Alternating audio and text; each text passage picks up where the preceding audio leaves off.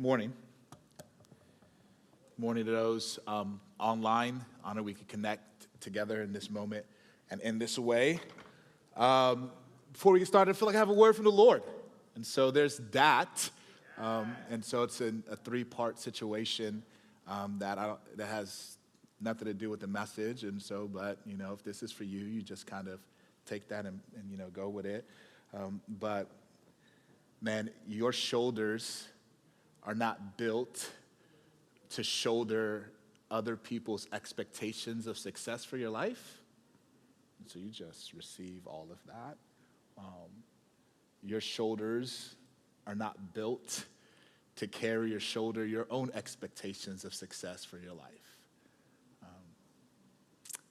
in fact, um,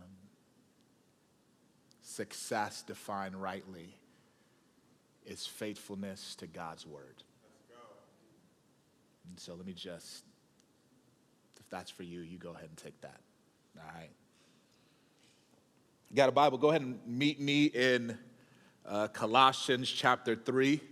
Um, Colossians chapter 3. It's where we're going to be ending our series in uh, Colossians. It's not where we originally intended to end the series, but I think it's an appropriate space to end. Uh, we didn't get to all of what uh, I felt we were supposed to talk about uh, during first service. And so uh, next week, we're going to pick it back up with just the implications behind um, verse 11. It was already read, but Colossians 3 10 through 11, to me, it, it is one of the most significant passages in the entire scripture. I kid you not. I say that with no um, hint of exaggeration. I mean it. It is literally one of the most significant passages in the entire Bible. And how we understand and how we uh, subsequently apply Colossians chapter 3, verses 10 and 11, 11 specifically, uh, it, it changes everything. It, it, it really does and, and what I've seen is that uh, this passage and passages like this, uh, uh, Galatians chapter 3 being one of the passages like that, th- this passages and others like it are often applied poorly. They are interpreted and applied poorly. And when they are interpreted and applied poorly, people always suffer. Okay? When, when this passage and passages like this are interpreted or applied poorly, people always suffer. In fact, um, there's a phenomenon that is happening right now um, in our current cultural moment, specifically amongst Christians, that we've coined as deconstruction. Now, deconstruction isn't anything new, in fact. Matter of fact, deconstruction, that idea of taking your faith apart, examining the various elements that constitute your Christianity, that idea, that practice is actually the practice of the mature. It is maturity to take the things of your faith seriously to examine and explore and then ask hard questions of what is essential Christianity and how is essential Christianity applied rightly, that is a mature thing. And if you find yourself as part of the Reformed uh, tradition, you, you have this phrase in your Rolodex called semper reformanda. And it's this idea of always reforming, always changing in process where you take the essence of what you believe and you seek to understand it more and it produces this idea of progressive revelation or progressive understanding. Not that the essence is ultimately changing but how you're applying it often is. It is the practice of the mature. It is faith seeking understanding, and it is a beautiful thing. However, what's happening in our current moment around this idea that we've now coined, but again, it's existed, it's the practice of the mature, is it is not faith seeking understanding, it is pain producing distance. It is a response to being harmed by people who have weaponized ideas within the Bible. It is a response of dealing with the bruising from other Christians. And there's a way in which we have to own when pain becomes a primary filter of how we see the world around us and the primary driver of our processes and experiences, we may not end up where we ought to. Because it's not that we're pressing towards something beautiful, excellent, noble, true, and good as much as we're trying to get away from an experience or make sense of it because it was harmful and hurtful. Does that make sense?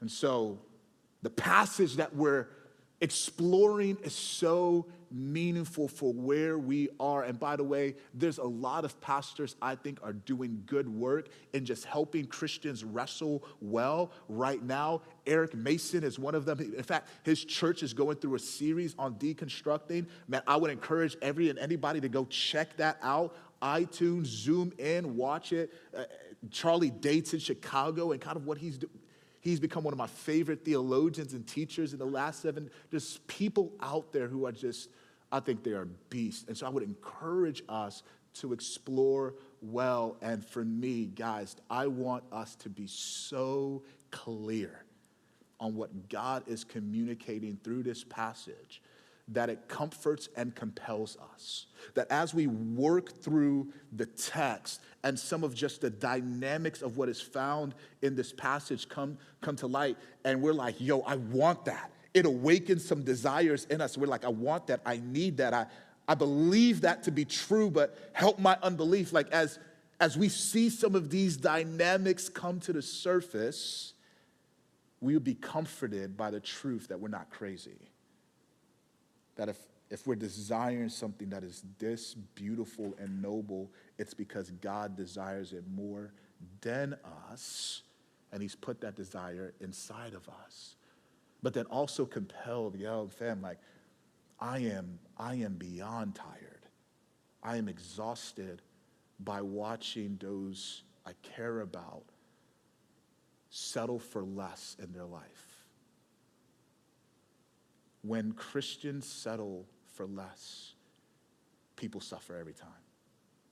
And when we settle for less than what God offers or what God commands, a distorted picture of God gets painted and a deficient experience of life gets produced. And what is rooted in this passage should comfort and compel us to not settle, but to strive, to, to, to, to bleed for something that's beautiful. And so that's the, that's the heart. That's what I hope happens. We get clarity that produces comfort and compels us to bleed for something beautiful, to take pain, to strive after something that is worth it. Now, to do that, we're going to look at this passage, and first we're going to say what it isn't what God isn't saying here, okay? Then we're gonna look at what He is saying. And the third thing, and it won't be today because of time, I guarantee you, but how do we apply some of the implications in the categories that are given to us here? And so, what God is not saying, what He is saying, and then some implications there of. Um, we'll take it bit by bit, but first let's let's read it straight through two verses reads like this Verse 10 and, and have put on the new self, which is being renewed in knowledge after the image of its creator. Here, there is not Greek and Jew, and circumcised and uncircumcised, barbarian, Scythian, slave, free, but Christ is all and in all. Christ is all and in all. Saturated, let's take it bit by bit. He's giving us cultural categories, categories within a society, some birth by what it means to be human, and some birth by humanity just creating categories as it makes sense of the human experience. So, Greek and Jew, racial, ethnic, and cultural identities, circumcised and uncircumcised. These are religious practices rooted in conscience and starting points of spirituality. Barbarian or Scythian, this is cultural capital, okay? And so a barbarian or, or a Scythian, they, they would be considered those backwood, unlearned folks. Slave and free. Social hierarchy with economic dynamics. And we're going to get into this um, next week, but let me go ahead and say it now. History knows no equal like the transatlantic slave trade. Okay? And so when we when we hear slave in the scriptures, we need to understand that we import an understanding that the scriptures don't really have a category for, namely the transatlantic slave trade, slave and free, social hierarchy with economic dynamics. There's another one in here that another passage will bring out that we'll bring out next week male and female gender dynamics. These are human constructed categories and God given categories for all of humanity. What he is not saying is these categories are to be demonized or eradicated. Now, that's sometimes how we interpret this. Sometimes this is interpreted, what he says here in Christ, there is neither Greek nor Jew, circumcised or uncircumcised, uh, barbarian, Scythian, slave, free, that there is an erasing of the things that make us distinct. That is not what is being communicated. The thrust of this is not the erasure of distinction, the elimination of difference.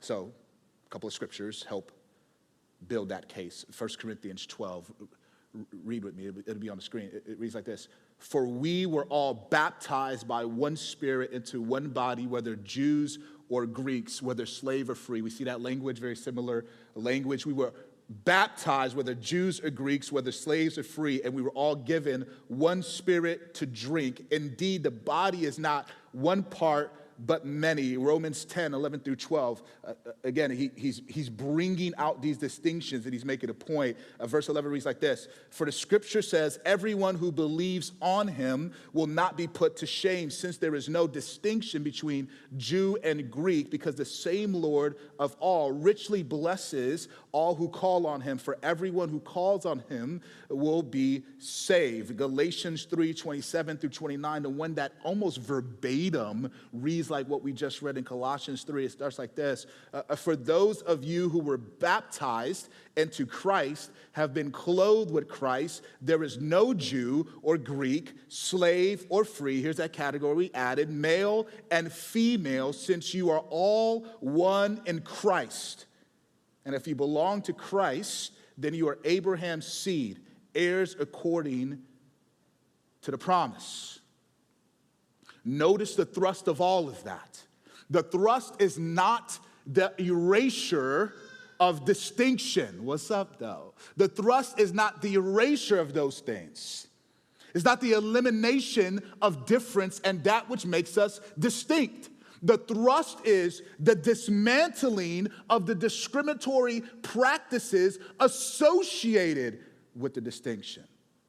The thrust is the dismantling of divisiveness associated with the distinction. The thrust is to elevate unity, not uniformity.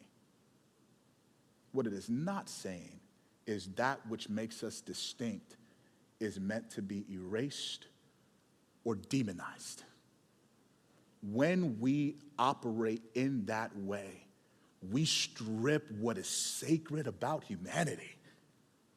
when we operate in that way, we encourage sameness over equity and equality. They are not the same thing. Have you ever read The Giver? Yo, read The Giver. It'll freak you out. Yeah, I had to read The Giver in seventh grade. Actually, it was like sixth grade. I was like, they out here euthanizing bait? What kind of book? But it talks about this dystopian future, similar to equilibrium, where you eliminate distinction, you start to eliminate emotions to try and create a sense of harmony. It never works. Ever. He is not erasing what makes us distinct. He is erasing the divisiveness and the discriminatory practices around what makes us distinct. That matters. So, I love it. God is offering something more excellent than sameness or uniformity. He is offering equity that is rooted in humility and unchangeable dignity. Don't weaponize this verse, please. Please. I have seen Christians, brothers and sisters, weaponize this verse regularly, and often it looks like this I don't see color. What? I understand the intent, I believe, and I don't want to impugn malicious intent on you. But we have to move beyond this idea that color blindness is synonymous with spiritual maturity. It isn't. But when you weaponize verses like this, that's what's ultimately produced. But then you strip something beautiful about humanity. So that's not what this means. Let's dive into what it does mean and what it does communicate and what God is saying. The first thing that this passage is saying is this is a statement on the inclusivity of the kingdom.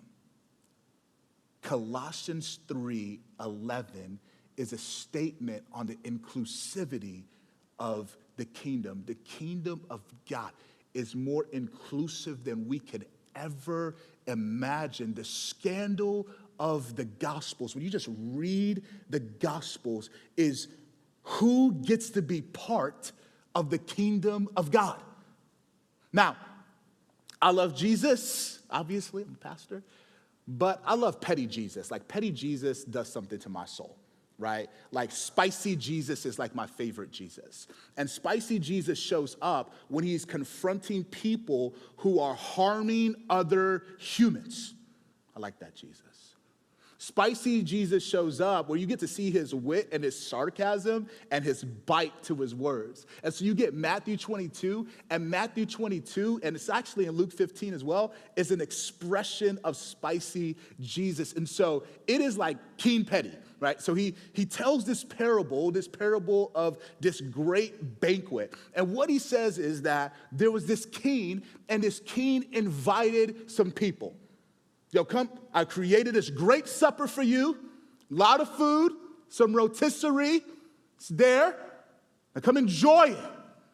And one by one, the people are like, nah, I'm good. Thanks, but no thanks. Not for me. Don't want that. And here's what happens next Matthew 22, verse 9 through 10. It reads like this the king says to his servants, Go therefore to the main roads and invite to the wedding feast as many as you find. And those servants went out into the roads and gathered all of whom they found, both bad and good. So the wedding hall was filled with guests. Do you see what he did there? He invited these people. They're like, Thanks, but no thanks. He's like, Well, okay. Said it a few weeks ago. Have it your way. And then he goes out and he says, Whomever from wherever you bring them in so that they can enjoy this beautiful kickback I've created for them. The inclusiveness of the kingdom is a hallmark of Christianity. And this is a statement of inclusiveness. Barbarian, Scythian, slave, free, Greek, Jew, uncircumcised, circumcised, male, female, whoever, from wherever, come experience joy. Come experience life. The inclusiveness of the kingdom is a hallmark of Christianity. But this is a countercultural inclusiveness. This is a countercultural inclusiveness. When we think about like something being elegant, it's also about exclusivity, right? So the more exclusive something is, the more elegant it becomes. Met Gala. Did you get a ticket? Probably not. If you did, come holler at me. I want to pick your brain on some other stuff. If you traffic in the social media world, do you remember Clubhouse when it first came out? And everybody was like fiending for those invitations. Hey, you got an invitation? You got an invitation? And folks were selling them. I was trying to sell one. Didn't happen, but you know, praise God. And there was a level of like dignity. It's like, yo, we got this inside track to this experience. We're good. Some of you know about just the elegance associated with being on the inside, to actually being included in something profound, to be chosen because you're traumatized from seventh grade and not being chosen in dodgeball. That wasn't my story, you know, because I'm African. And so while I got a whole bunch of African booty scratchers hurled my way, there was also that he might be like Hakeem Olajuwon. That's racist, but I'll take it. Pick me, all right? But we know that there's a sort of like, like if something is like inside only, it's more dignified and significant. The scandal of this inclusiveness is who gets in. It's not just that it's everybody from everywhere, but there is, there is this emphasis on a particular type of people. Luke 15. Now, the tax collectors and sinners were all drawing near to him. And the Pharisees and the scribes grumbled, saying, This man receives sinners and eats with them. You know what a tax collector is? That's a dirty designation.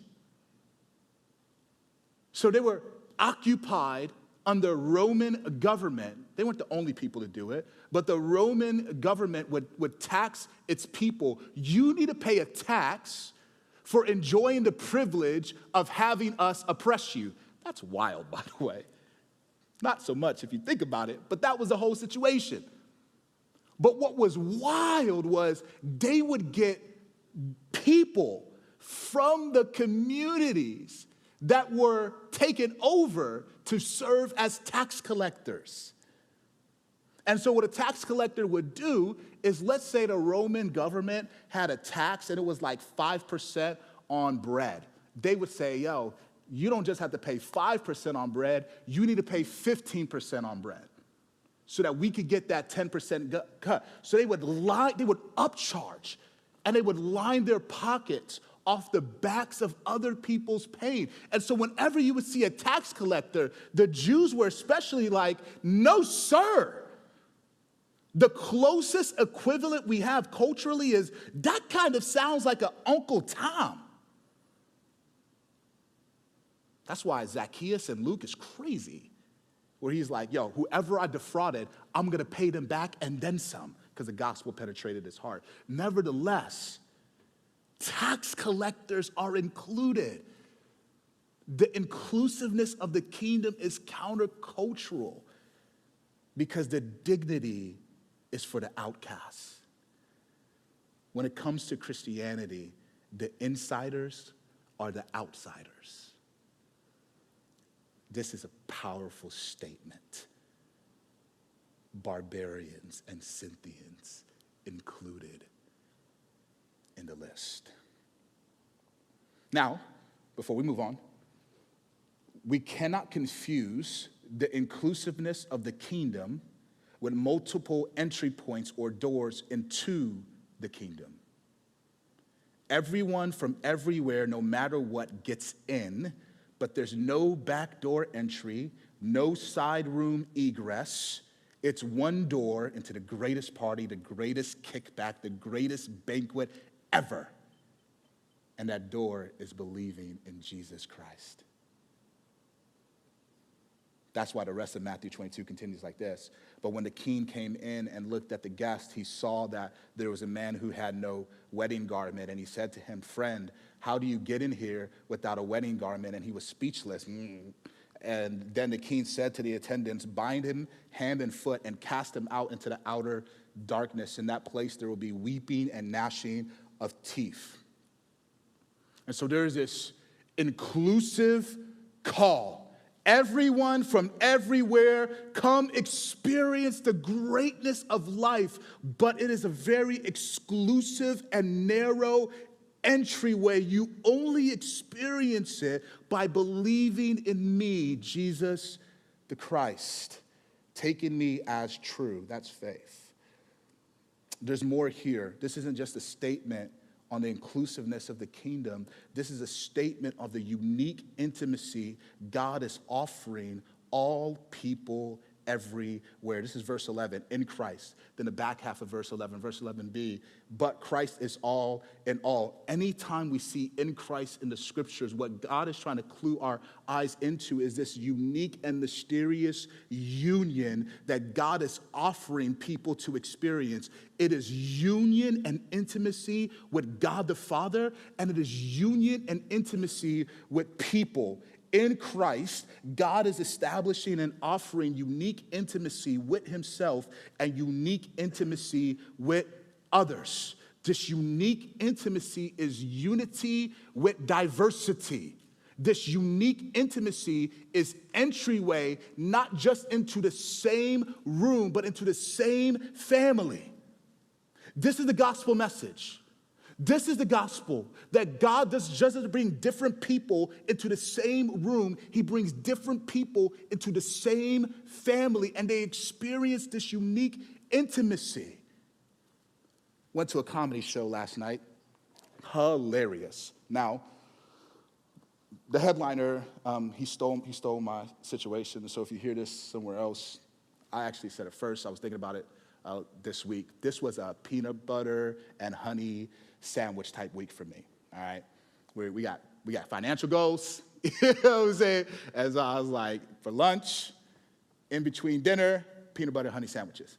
So as I was making um, a peanut butter honey sandwich, I grabbed you know the loaf of bread. We have that honey wheat situation, the orange bag. Does everybody?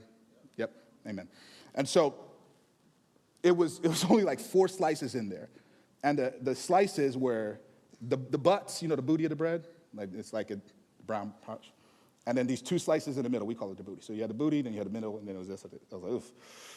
I had a decision to make. I had a decision to make because my son, he comes home from school famished. And his go to move is strawberries and peanut butter sandwiches. So I looked at it and I was like, I could eat the middle and leave the butts for him but because I'm a holy human being, I think I'm an excellent father, I grabbed the butts and I just added some more honey and some more peanut butter, you know what I'm saying, to drown out the taste. Now,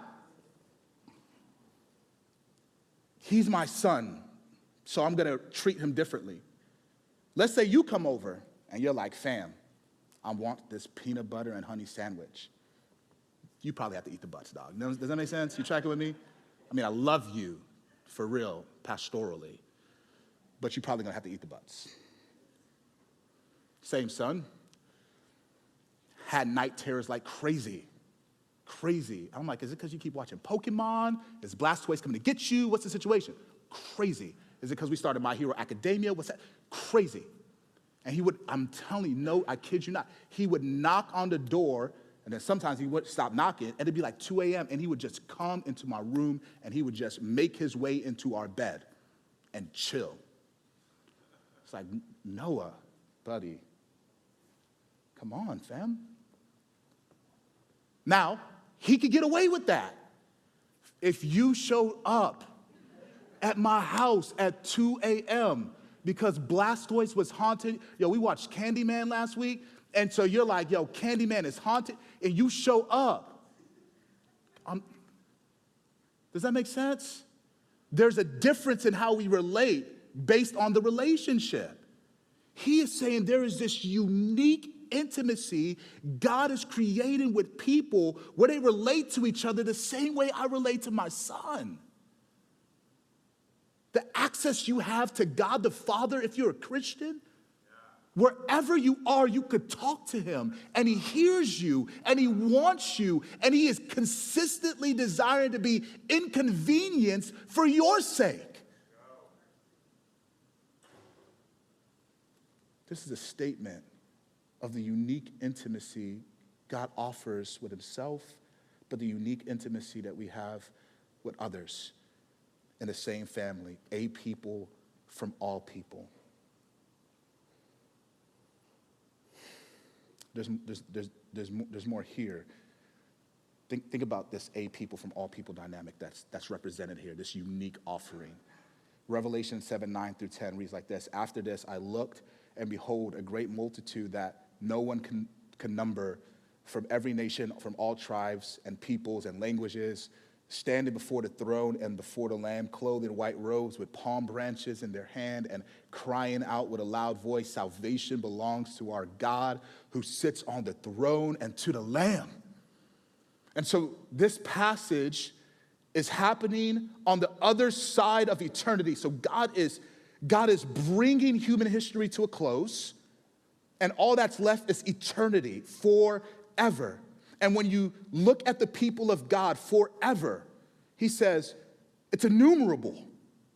And while you can't number them, you can name their cultural heritage. That's crazy.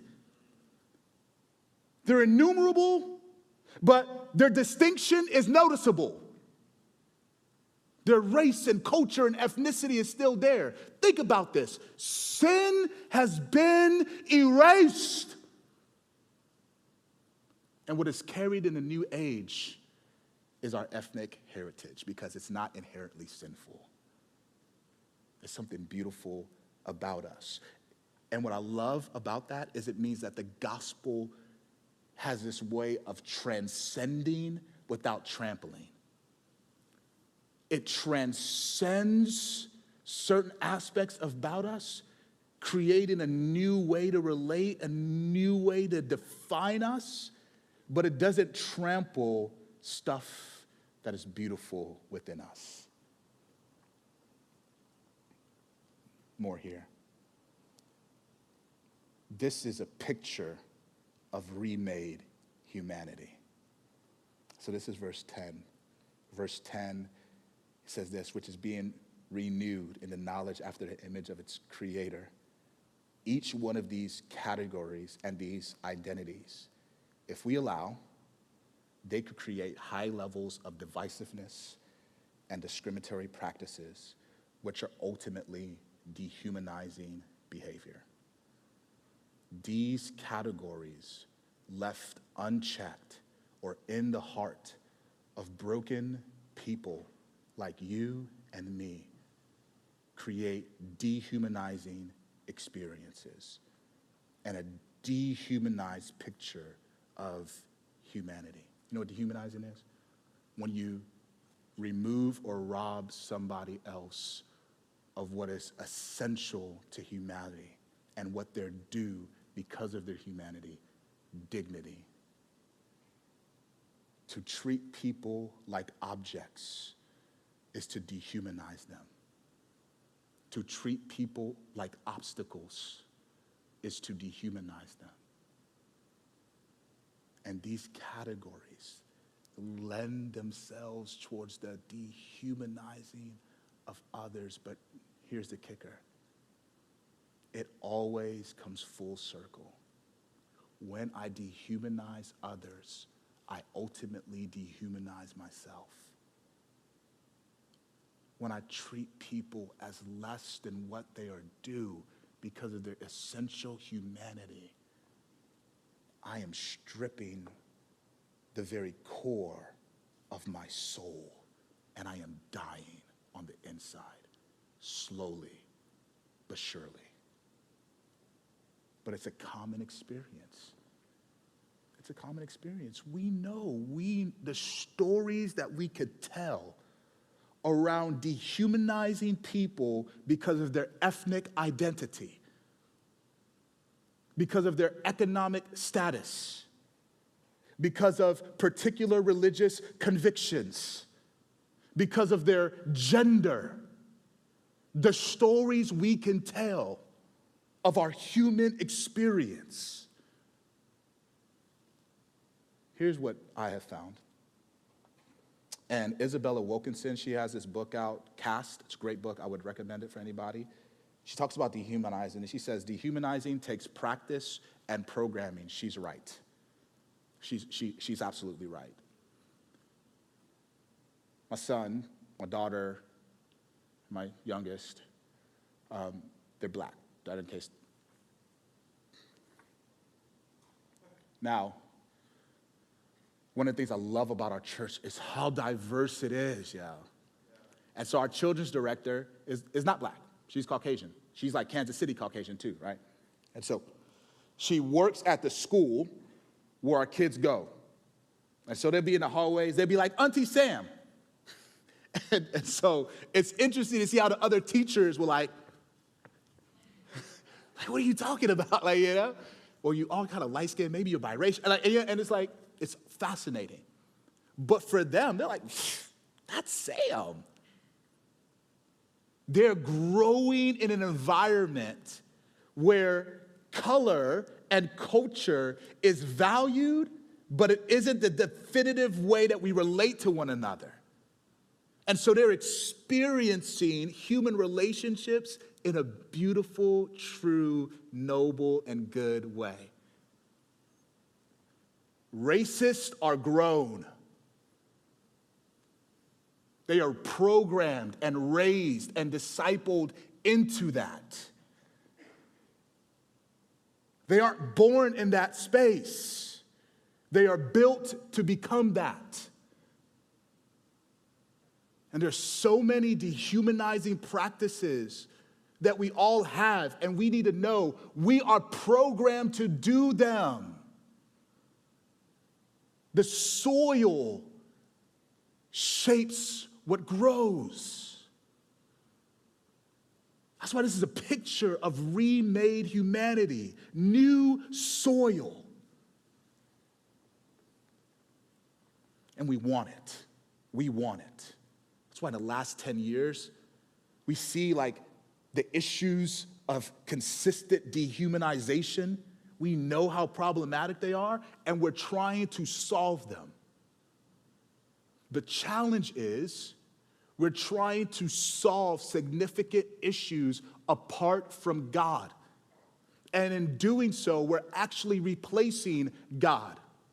So, to quote a modern prophet, a modern poet of our day, Jacques Bermon Webster II, AKA Travis Scott. Stop trying to be God Almighty. Whole song is a vibe.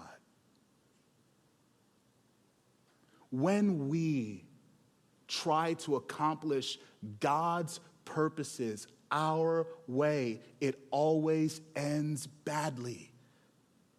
This is the story of our human experience. This is the story of the scriptures. Abraham, I'm going to give you a son. Cool. Now let me go get. It always ends badly. That's why this closing statement is not just the picture of remade humanity. This statement is the power of the gospel. Colossians 3:11 is a statement regarding the power of the gospel. Rehumanizing takes the power of the gospel. A gospel, like I said, transcends without trampling, meaning that it puts what's different and distinct about us in its appropriate place so we relate to each other appropriately. The power of the gospel. This is Galatians chapter 2, 14. Maybe you're familiar with this passage.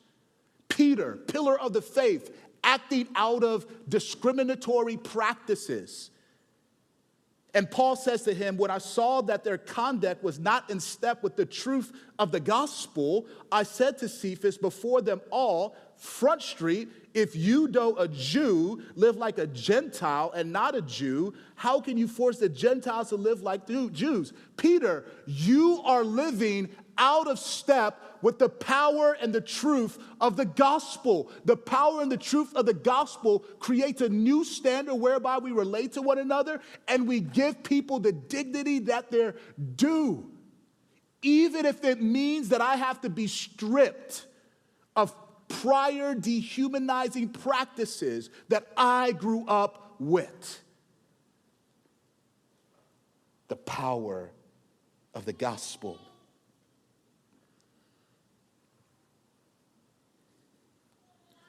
If your heart was burning, you're like, yeah, I want that. I long for that. Those statements to shape the way I see Christianity, the way I experience God. If your heart was burning for that, yo, welcome home. Like, welcome home.